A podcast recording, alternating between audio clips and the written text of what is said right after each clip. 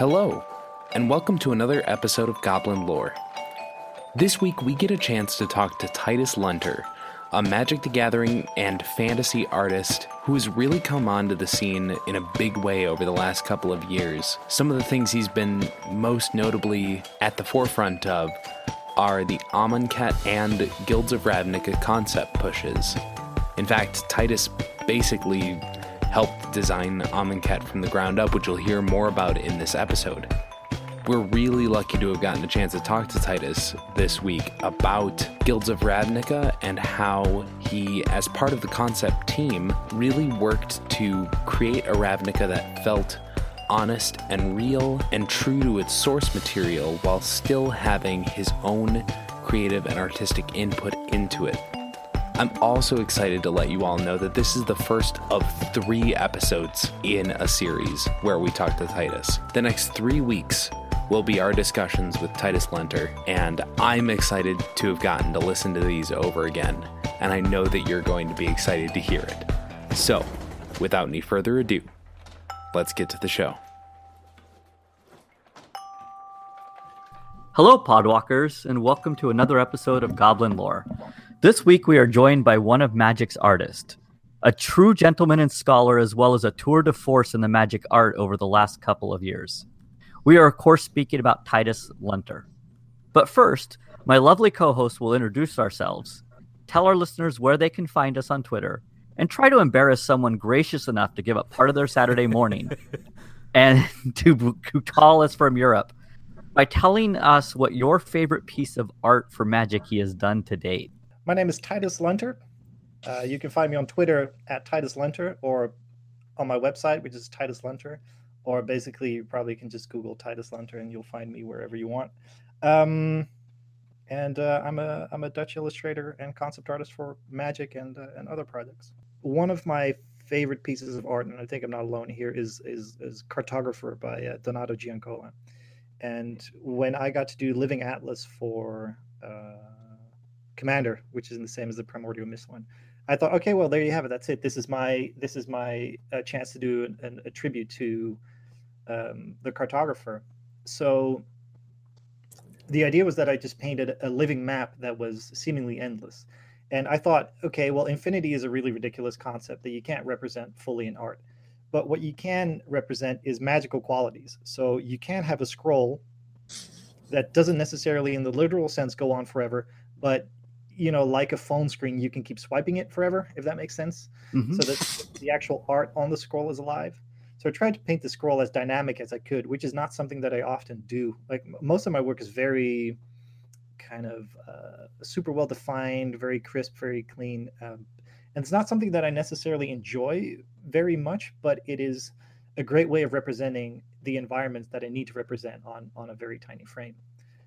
But for this, I kind of let that go out the window and I was just doing whatever I felt like. So the piece is way less rendered than I normally would have it. Um, the usual amount of puns and gags is in there, you know, uh, but uh, I, I, I did this in a way more loose kind of way, which I enjoy a lot looking at it. So yeah, I'd have to go. I'd have to go with the with the endless atlas on this one. My name is Joe Redeman. You can find me on Twitter at Fyndhorn. That's F Y N D Horn. And uh, I have to say, uh, one of my favorite pieces that you've done so far, Titus, is one of your newest ones that's been released in Magic, which is Primordial Mist. Uh, that came out in the new Commander set for this past year, and it uh, is it's a really cool card for Commander in general.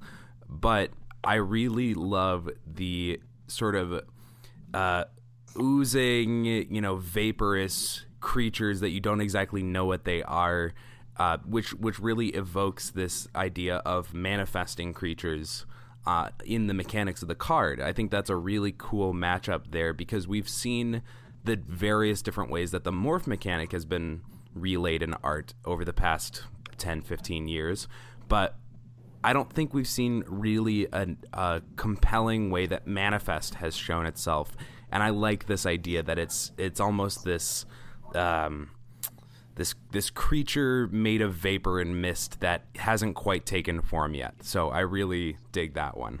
I'm Alex Newman. Uh, I can be found on Twitter at Alexander Newm.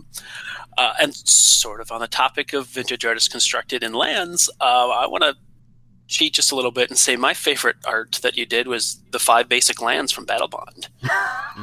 um, the I love the world of Battlebond, the idea of this competition that everyone's a part of, and these five lands really captured the essence of each of the five basic land types within an arena. And I just I love the perspective of them. I think it's a really cool cycle of lands. And now that you have all five basics, you can build a vintage artist constructed deck. To be fair, he already had lots of lands. We just can't afford them. I am Hobbs Q. I can be found on Twitter at Hobbs Q. My, my favorite art is actually from uh, the 25th anniversary, and it's because you one of my favorite cards you got to update art for in such a way that played homage to kind of the original and to the original storyline that went along with it while making it your own. Um, and that is a little bit of kind of what our topic of the day is going to be. But I will tell you that the art, when I saw it for Ensnaring Bridge, just absolutely blew my mind. We hadn't seen Gerard represented on a card in so long. Um, Ensnaring Bridge has always been one of my favorite magic cards because of the effect, but also because it fit, filled, um, because of how it fit with the Gerard storyline. Um, so the hands actually growing out of the bridge, kind of stopping him from coming across. Um, and I know that you, parts of this is stuff that gets added later on. The, the flavor text, because of the person who who, who added that, be, the way your art did lent itself so well to this great kind of almost humorous which I always appreciate, punny kind of flavor text was when I said I needed a hand, I didn't mean this. Yeah. But Gerard standing there with the sword at his side, trying to get across this bridge and the hand growing up out of it, the colors in it, it really did transport me back to kind of looking at the original, but in a new twist and a new updated version of it and I, I mean, I will say that when we opened up, we played a, a box of um, 25th for here for a draft. I, I was just really excited that my box had a copy of that card. Well, and that's a little bit of what we were hoping to talk about today, because we know that you've been kind of integrally involved in helping to draft and define what Ravnica looks and feels like this time around.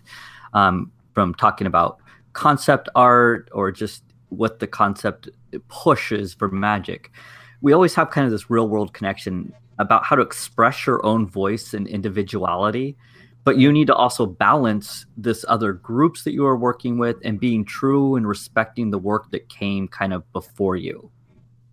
Yeah and absolutely. we were wondering if you could kind of talk a little bit about how that works with something like ravnica where we've now been there three times. We know that there are guilds. We know that there are certain aspects that we have to have. Mm-hmm and you're trying to infuse yourself and your vision into it. Yeah, I mean, uh, return to sets are difficult for for a great many reasons. Um, I think foremost of which, with the more popular ones like Ravnica, is that you're fighting nostalgia a lot. Hmm. Um, so one of the main issues is that people have memories of playing Ravnica. You know, the first booster pack they opened, the first mythic they got, that great pre-release they went to that means that they don't look at Ravnica in an objective way. They look at Ravnica through uh, an emotional lens, right? And when you're introducing a new product, there hasn't been any time yet for any new emotional connections to form. So you're you're balancing emotions um, versus something new, and that's always very very difficult. That's very difficult to win because if you do that in the wrong way, you immediately upset a whole bunch of people. You have to take into account how Ravnica was perceived but also, you can't go too far on that because if you do that, it'll feel like you're doing that and like you're ripping off something and not adding anything new.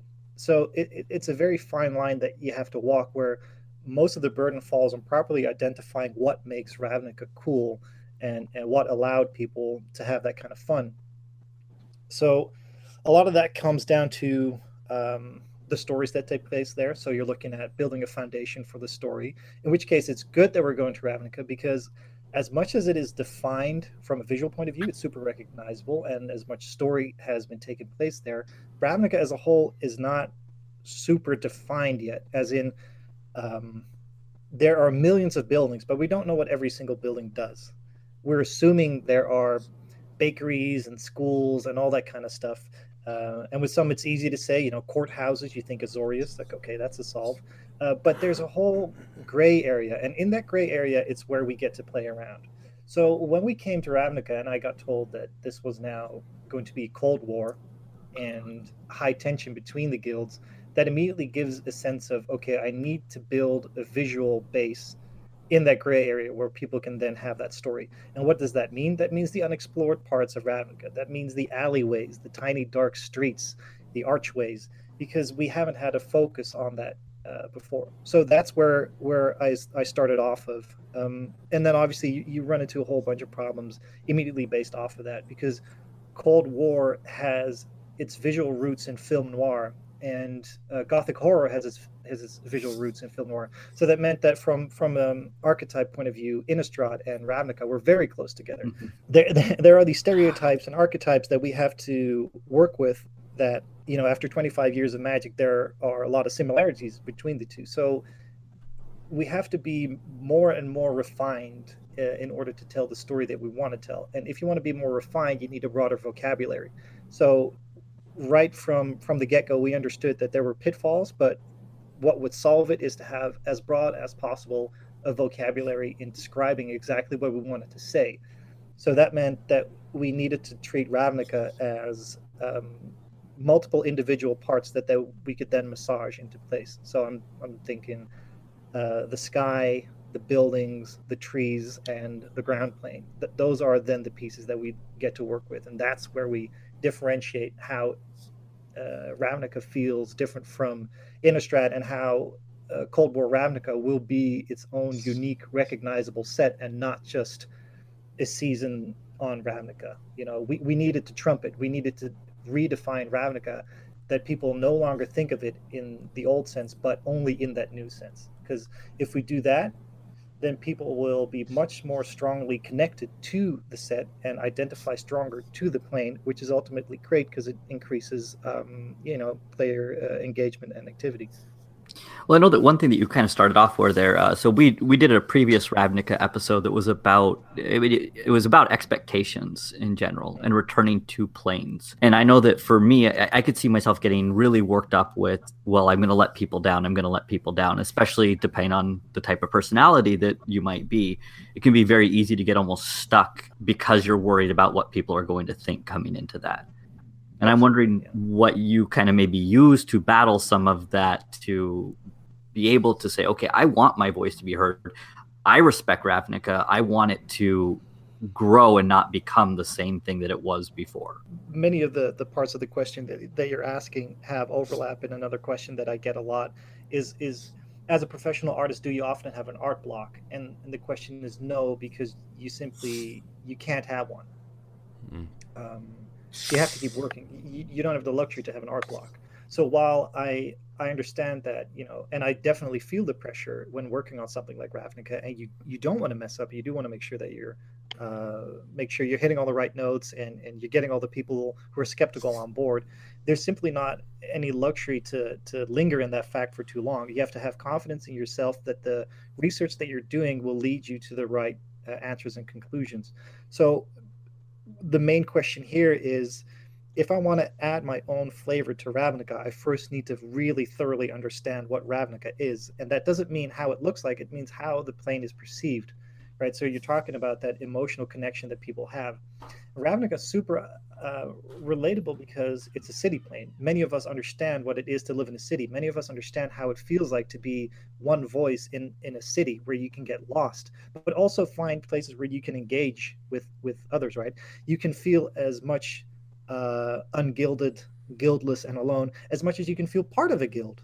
So that was one thing that's always been in the back of my mind where you go like okay i need to make sure that you feel like you're insignificant as much as you're part of something greater. You need to feel like you can disappear into the shadows of these streets only to find a door that will lead you to this amazing new group of people you know? Hmm. um, so once i understood that that is what I needed to tell, I could find my way of telling those stories.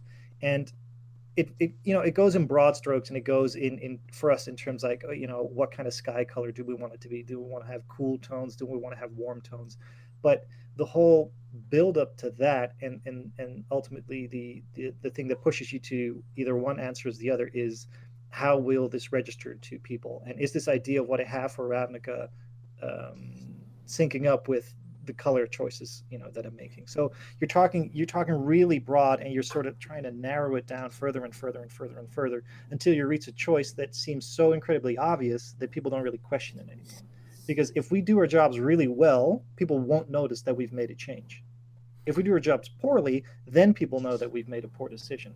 So there's so many things that are happening behind the scenes in ravnica and all the subtleties that people haven't noticed haven't commented on and that is perfect because that means that we've hit the right note in such a way that it feels like a natural progression of of the plane. And you know ultimately what we wanted was people say yeah of course it would be autumn in ravnica and of course it would look like this and of course you know you get that cold war tension and of course the Dimir would behave like this that's exactly where we want it to be speaking a bit of the autumn that feel of uh, you know just a, even the simple seasonal change on Ravnica to sort of make it feel like it is this natural evolving world. Um, I'm curious, Titus. You mentioned this a little bit off air to us, but you know what what is the logic behind that autumn, that season change? You, you mentioned a little bit. Some of that went into some of the decision making behind that went into the psychology of what autumn means to people and how that kind of fits in with the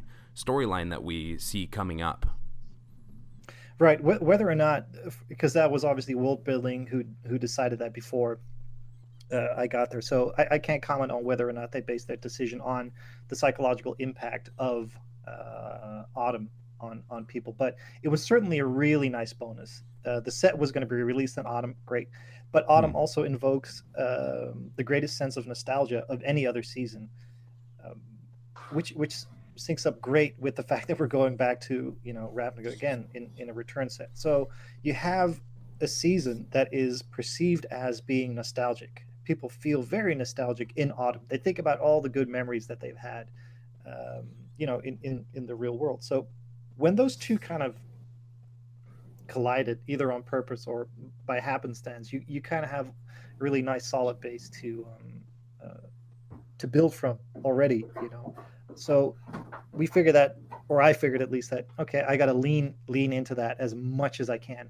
Who doesn't love, you know, sitting in a coffee shop that's nice with with ambiance with friends, with rain pelting the window, or coming home from the rain and going like I'm, I'm just gonna have a nice nice drink and and you know relax for a little bit.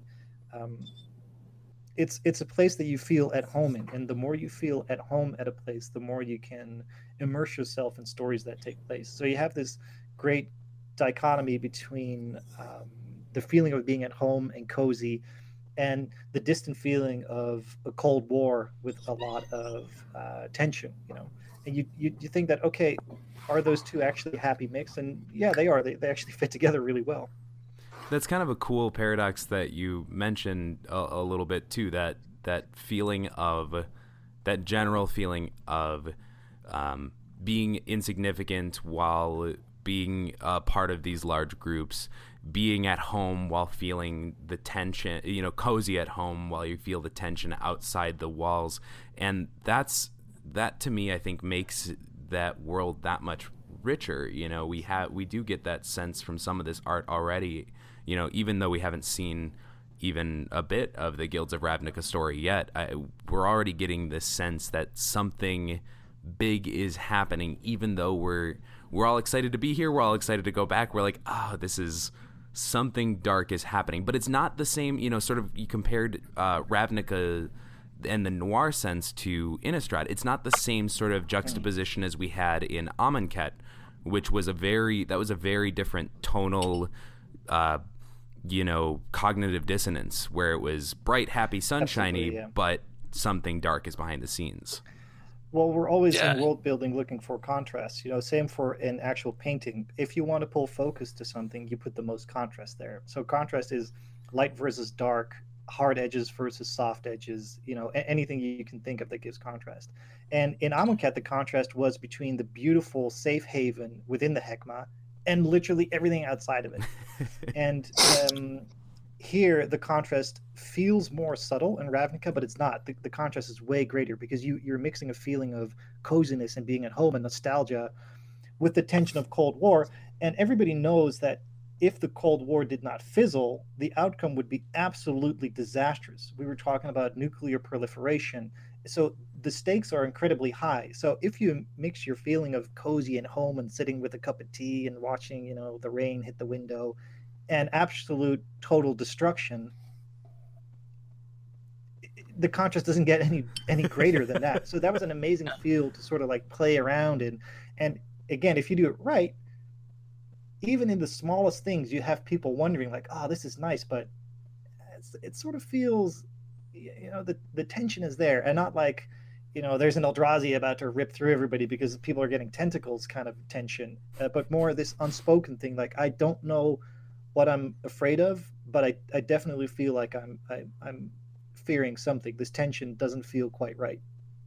And I, I, think that dichotomy really helps engagement because that feels like real life. I mean, we go home, you don't have one emotional state at any given time. You have, you're at comfortable at home, but work sucked this week. I can say that hmm. from experience. You have things like that. You might have some, you know, go hang out with friends and things, but you're having uh, troubles in a different relationship. You kind of, you have this dichotomy.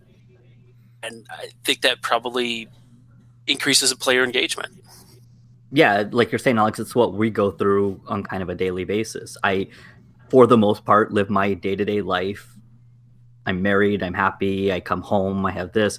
And there's a ton of stuff going on in the world around me that makes me fearful and anxious while also trying to be enjoying and be present in the moment.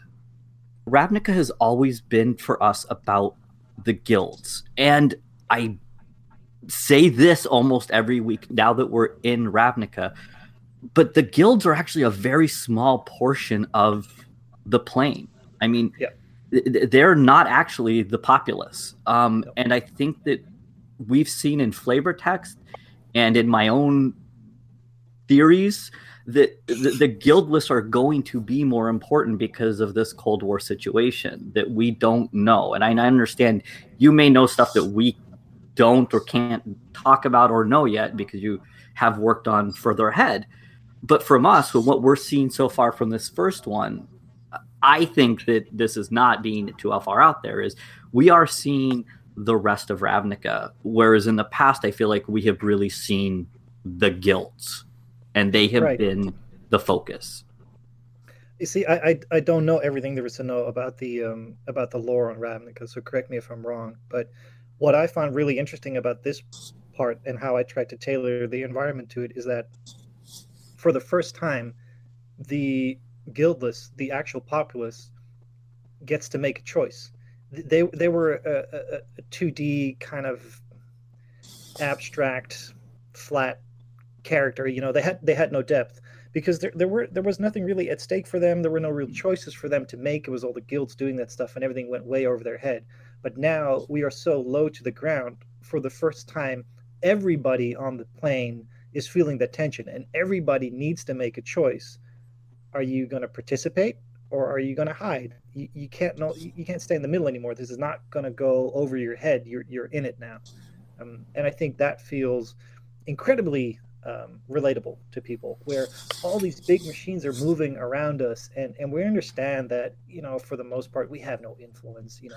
We're, we're not the planeswalkers of our world uh, but we do get a choice and we do know how it feels like when we get a choice because even though we don't as individuals necessarily matter that much as soon as we get to voice um, what we actually feel things get interesting. Yeah and sort of dovetailing onto that, um, it it seems like there is a a lot that does really match up with where the world is at large right now. And this is, I mean, this is always the purpose of this podcast is to tie things into the real world from Magic the Gathering. I mean, this is Magic the Gathering is a great medium by which we can help you know, escape our world or process our world or take lessons to take back into the real world. And this, I think, does bring home in a really understandable, chewable way some of the things that are going on. And I'm curious, Titus, how much you, how much of those decisions were made about these story points or concept ideas that do tie into this big tension that's going on worldwide right now. Um, prior to you, how much were you involved in that? How much can you even sort of talk about that? Uh, you know, to this at this well, point. anything relating to the story or lore, um, I, I wasn't involved in in coming Okay. up with you know that's the world building team uh, doing that and and obviously we're doing the work so far ahead and the world building team even further ahead that I think as you know when when the story was made up the world was in a much better place than um, it is now so I can speculate only but I think how it's matching up with the real world now is more coincidence than actually planned. With with products with actual products is really difficult to make any sort of political statement or stance because you're not you're not making it for one specific region. You know this is a global product and um, the stories have to resonate globally. It, it, it's i think a really good thing actually that it's matching up better now because hopefully it'll get people to talk about it a little bit more and and uh, offer them sort of reflection that yeah even though you're part of this bigger whole that you don't have a lot of influence on maybe through this card game you can see that your voice can be heard and um, you can take action to make your own world uh, better you know? Um, it, it is a hero story but the hero is not necessarily just the planeswalkers here you know? It, it, it's also the, the voice of the people which becomes much more clear And I think that's something that we've kind of been lacking for the last several years in Magic storyline and the shift that we saw with trying to work on kind of creating a more cohesive group, kind of creating our own Avengers in some way. The storylines seem to focus on the planeswalkers and less about the people of certain planes. I know at times it Mm. felt like that to me versus the old storylines when we planeswalkers didn't have cards and they were also incredibly powerful beings that almost didn't have time for the day to day other than to kind of oversee Rube Goldberg type machines like Urza. right then the the heroes were the cast of the the Weatherlight. They were the people of the plane, and I'm feeling with Ravnica that that's where and and Dominaria actually. I feel like we started kind of seeing this again, and now moving into Ravnica, we're seeing that the planeswalkers are going to be important, but the story is larger than that. And it's cool too, Yeah. just to tie into that a little bit. There's there's three levels in Ravnica. There's three levels of power. There's planeswalkers and these, you know, interplanar beings who do crazy things at high levels that not a lot of people have a chance to interact with. Then you have the guilds, which, like you were mentioning, Titus, seem like these impenetrable machines that, again, the momentum goes on and on, and the guildless or the day to day people, or even, you know, the grunts of the guilds, even the, you know, entry level guild mages people can't really do a ton to shift. And then you have everybody else, and everybody else is a much larger category than the other two combined. And so it's it is fascinating to see that interplay already starting in the art, already starting in the flavor text, already starting in all of this stuff that we're getting that's just the the sort of vibe, the ether around the set, you know, before we even get to any of the meaty storyline yet. Yeah, yeah, absolutely. I think with the rise of the legends, you know, the legendary cards, uh, you know, in the game itself, getting a lot more weight to them in Dominaria, there's certainly more room um, for that category to to take more influence. And in the card game itself, I don't think you'll see the actual populace, but in the storyline, definitely. Uh, which is more relatable to people. So I think it's a really good shift. You know, I think it's good to have some sets where it's all about the grand scheme and these ridiculous beings that transcend time and space. And then in the other, it's it's you know about the people. You're you're narrowing the scope of your story again. Uh, you know, just in real life, you need a little bit of you know different flavors. You need to mix it up a little. And and Ravnica is obviously the perfect place um, to to show that side of the people a little bit more. Now, so from what your work was with Ravnica, it, did you have? Is this the set that you've had more, or this the block that you've had more kind of involvement with when it comes to the concept? Um, so I built from the ground up. So in, in, in terms of actually hands-on being able to influence most of the things that go on there from a design point of view, I think Amonkhet would be greater. But because Amonkhet was a much simpler story to tell, um, it, it, it, felt also a little um, easier and more scripted. Mm-hmm. The, the challenge with Ravnica was definitely greater because my role there was to come up with the color and mood. And what you're effectively saying is that what you're trying to come up with is one single stylized way of doing things that immediately puts people in the right mindset and makes them feel like they are there, right? Um, so there's a lot more theory that that is kind of required to construct images that way than when you're just saying, "Oh, this is a happy place," and it just needs like an Egyptian vibe. You know, it, it, that's a different kind of research and a different kind of approach. So the difficult thing always is with with environments is that they have to be done so well that you immediately can feel like you're there. You know, you can practically hear the wind, but it is still the background, so it doesn't take over. Um, it, it doesn't hog too much attention away from the people who are there because you know as, as much as i don't like to admit it people are the main storytellers you know? um, so I, I, have to set the other parts of the story up for success as as much as i can. And with ravnica that brought with it a whole bunch of problems because they said okay we're going to go autumn on ravnica. And i asked them okay so what does that mean for golgari and dimir and they said yeah what does that mean for golgari and dimir for us. so so it's like that, you know. So so you have to answer really tough questions like what does autumn in underground look like, and that means that your definition of traditional autumn goes right out the window. So you're redefining autumn on Ravnica, which is uh, which was no simple simple concept. Like the solution in the end is quite simple, and people go like, yeah, of course that's how you do it. But when you're starting from scratch, you know, reaching that conclusion and building the foundation that that can live off is not as easy. So for like the Golgari, uh, one of the uh, things that we did is we're adding a lot of um, mushrooms and fungi within that warmer kind of color tones, right? The, the, warmer browns, yellow, ochres, because those are the colors that we associate with the with the changing of the leaves in in, in autumn.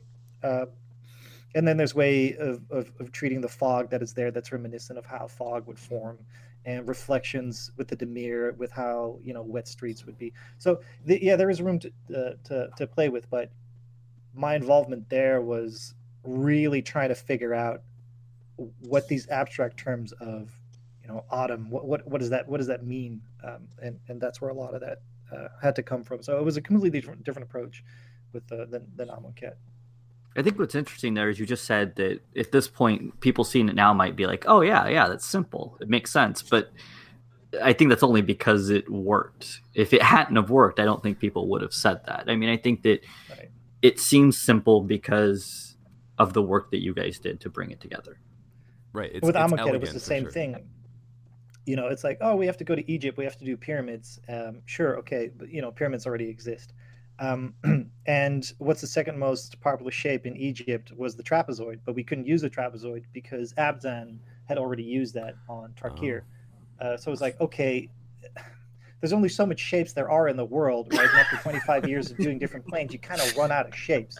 Uh, which, which, is an inside joke that we haven't gone back to Vryn because Vryn took the circle, and then we haven't actually been back to Vryn, and we can't use the circle because of the mage rings. So it's like, please go to Vryn so we can use the damn circle because we're missing one of the core geometric shapes here. It's, it's, it's, frustrating. Um, Who would have thought that shapes so, would be such a limited resource for art? right, they, they are. They re, they really really limited. So so when they task me for Amonkhet to uh, come up with something that's original, that reminiscent of you know pyramids and trapezoids, but is not trapezoids and is not pyramids and it's also not Abzan, you go like okay. Um, that's that okay. So eventually eventually I, I ended up with you know what feels really natural now. Oh you just have part of the building float. Yeah okay. But there's a there's a way there's a construction in how that can float and and which parts can float or not. So we came up with the term load bearing air which means that the air in between the buildings has to feel structurally sound. So there's actually a very very strict um, ratio of air versus building and where that can be placed. It can't be too far to the top, and if it is too far to the top, it has to be all the way to the top. So just that, you know, uppermost uh, pyramid is separated. Um, so I've seen a few cards where that's not the case, and that's very frustrating because it looks off. But in general, it was great, and then it lent itself fantastic for a set icon, which is a pyramid, but it's a magic pyramid because a part of it is floating. And people go like, "Oh yeah, it's floating," and I'm like, "Well, no, it's not." Look, it's not just floating. This is actually pretty complicated, right? Getting to this conclusion is not easy.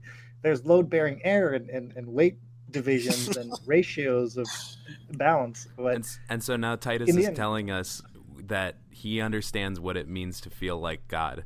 Look at the elegant stuff I made all around us. Oh yeah, that's all it's always been. Damn it. What I, I'm picturing now is actually I'm ready for a new reality show where it's like house hunters on Amonkhet. And you just walk in and you're like, well, I want to knock out this air here to make an open concept No, it's- it's kitchen. load-bearing Like, air. It's a load bearing air. uh, man, And it's I would dangerous. watch There is it. something, you know, um, the rabbit hole. We can't go way, way too far down. So at some point, you do have to say, "Look, it's just magic, and this is the way it is." But from my point of view, almost every building that I did on Amonkhet has a function, right? You can't just have functionless buildings, which was the one thing that ticked me off on Ravnica. And then obviously, you know, I get to go back to Ravnica. Um, so in the concepts, I did concept, you know, bakeries and all that kind of stuff. Like, look, this is what the people interact with, you know. But none of that will ever see the, the light of day.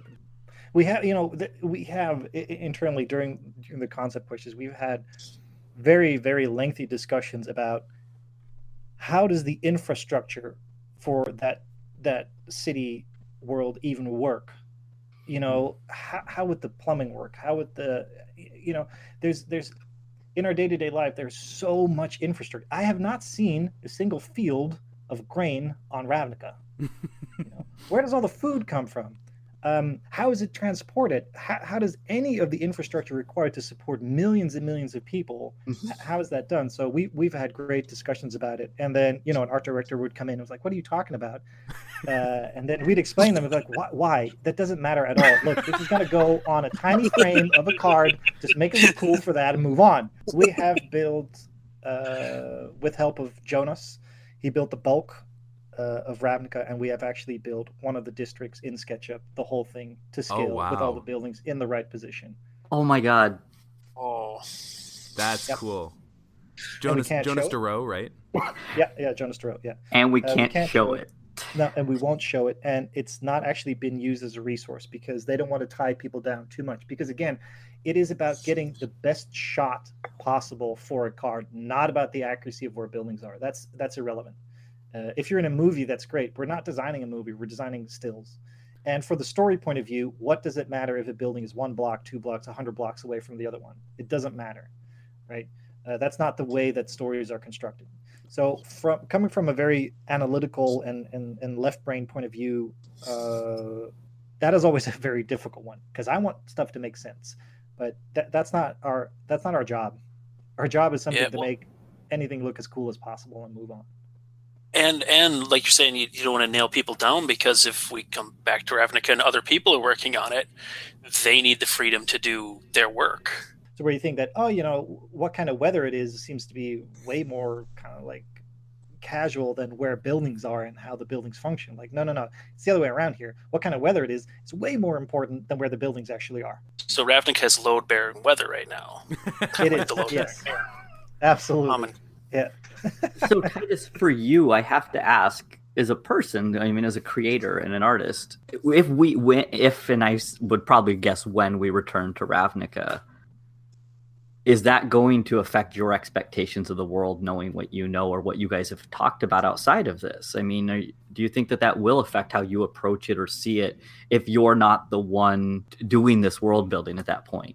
Absolutely. You know, and and you talked about before that you want to make you know this podcast more about how the personal relationship is. And actually as much as I enjoyed working on Ravnica, seeing it now in card form is quite difficult for me because I went through an internal struggle with Wizards of the Coast at the time of Ravnica commissions, which meant that because I made my push for creatures and different kind of cards, it also inevitably meant that I could not work on some of the designs that I really wanted to work on, even though I told them that would take priority for me. So I'm seeing a lot of designs that I've done that are truly my baby. And you know, you say, you know, they tell you not to get connected too much, but that's impossible. If you worked on something for a year or more, uh, you put everything you have of yourself into it, you're going to have an emotional response to it. So it, it's very bittersweet knowing that some people have worked on designs that I've made, which I'm incredibly proud of, and would have loved to have done the card art as well, kind of as a you know emotional closing off of of my involvement on Ravnica because you know at some point it's done and we're moving on and we're going to the next set. Um, so so that was kind of a very very bittersweet moment. You know, the tower on steam vents is something that I designed Mm. And I was very proud of it. And you were seeing in its early stages, and it's going to have an important part in the story. So we're going to come back there. Um, yet I did not do a very significant card for it. And you know, the professional in me says it's fine. You know, it, it's it's just a job, and we're moving on. But as a person, and and I've talked to wizards about this before, it, it feels if it just feels bad. It, it it it makes me actual sad that I did not do that card. Not because it would be a good card or anything like that. That's you know that's much more irrelevant. It's just that you then get to work on your baby. And Amonkhet did have that. Amonkhet, I got to do. I was really proud of the buildings, and I got to do all of the buildings on the basic lands. I got to rip them apart on Sunder, which was really really cool to do. um, so you know, it was kind of like a complete process. And with Ravnica, I will always feel like it's it's left hanging on that final note because I didn't get to, to, to illustrate my designs. Um, and, you know, that's a real part of the job. You know.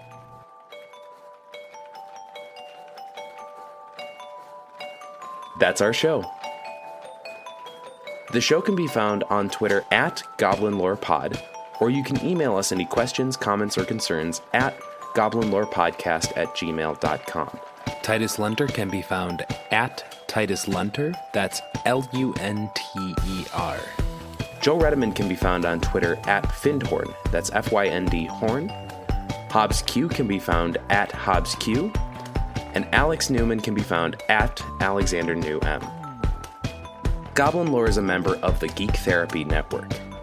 Geek Therapy celebrates how geek culture can save the world through podcasts, videos, blog posts, community outreach, education, and convention appearances. It's a network of like minded creators who believe that all different facets of nerd culture are important to understanding how our minds and communities work. Check them out at geektherapy.com or at geektherapy on Twitter. Thank you all for listening, and remember goblins, like snowflakes, are only dangerous in numbers.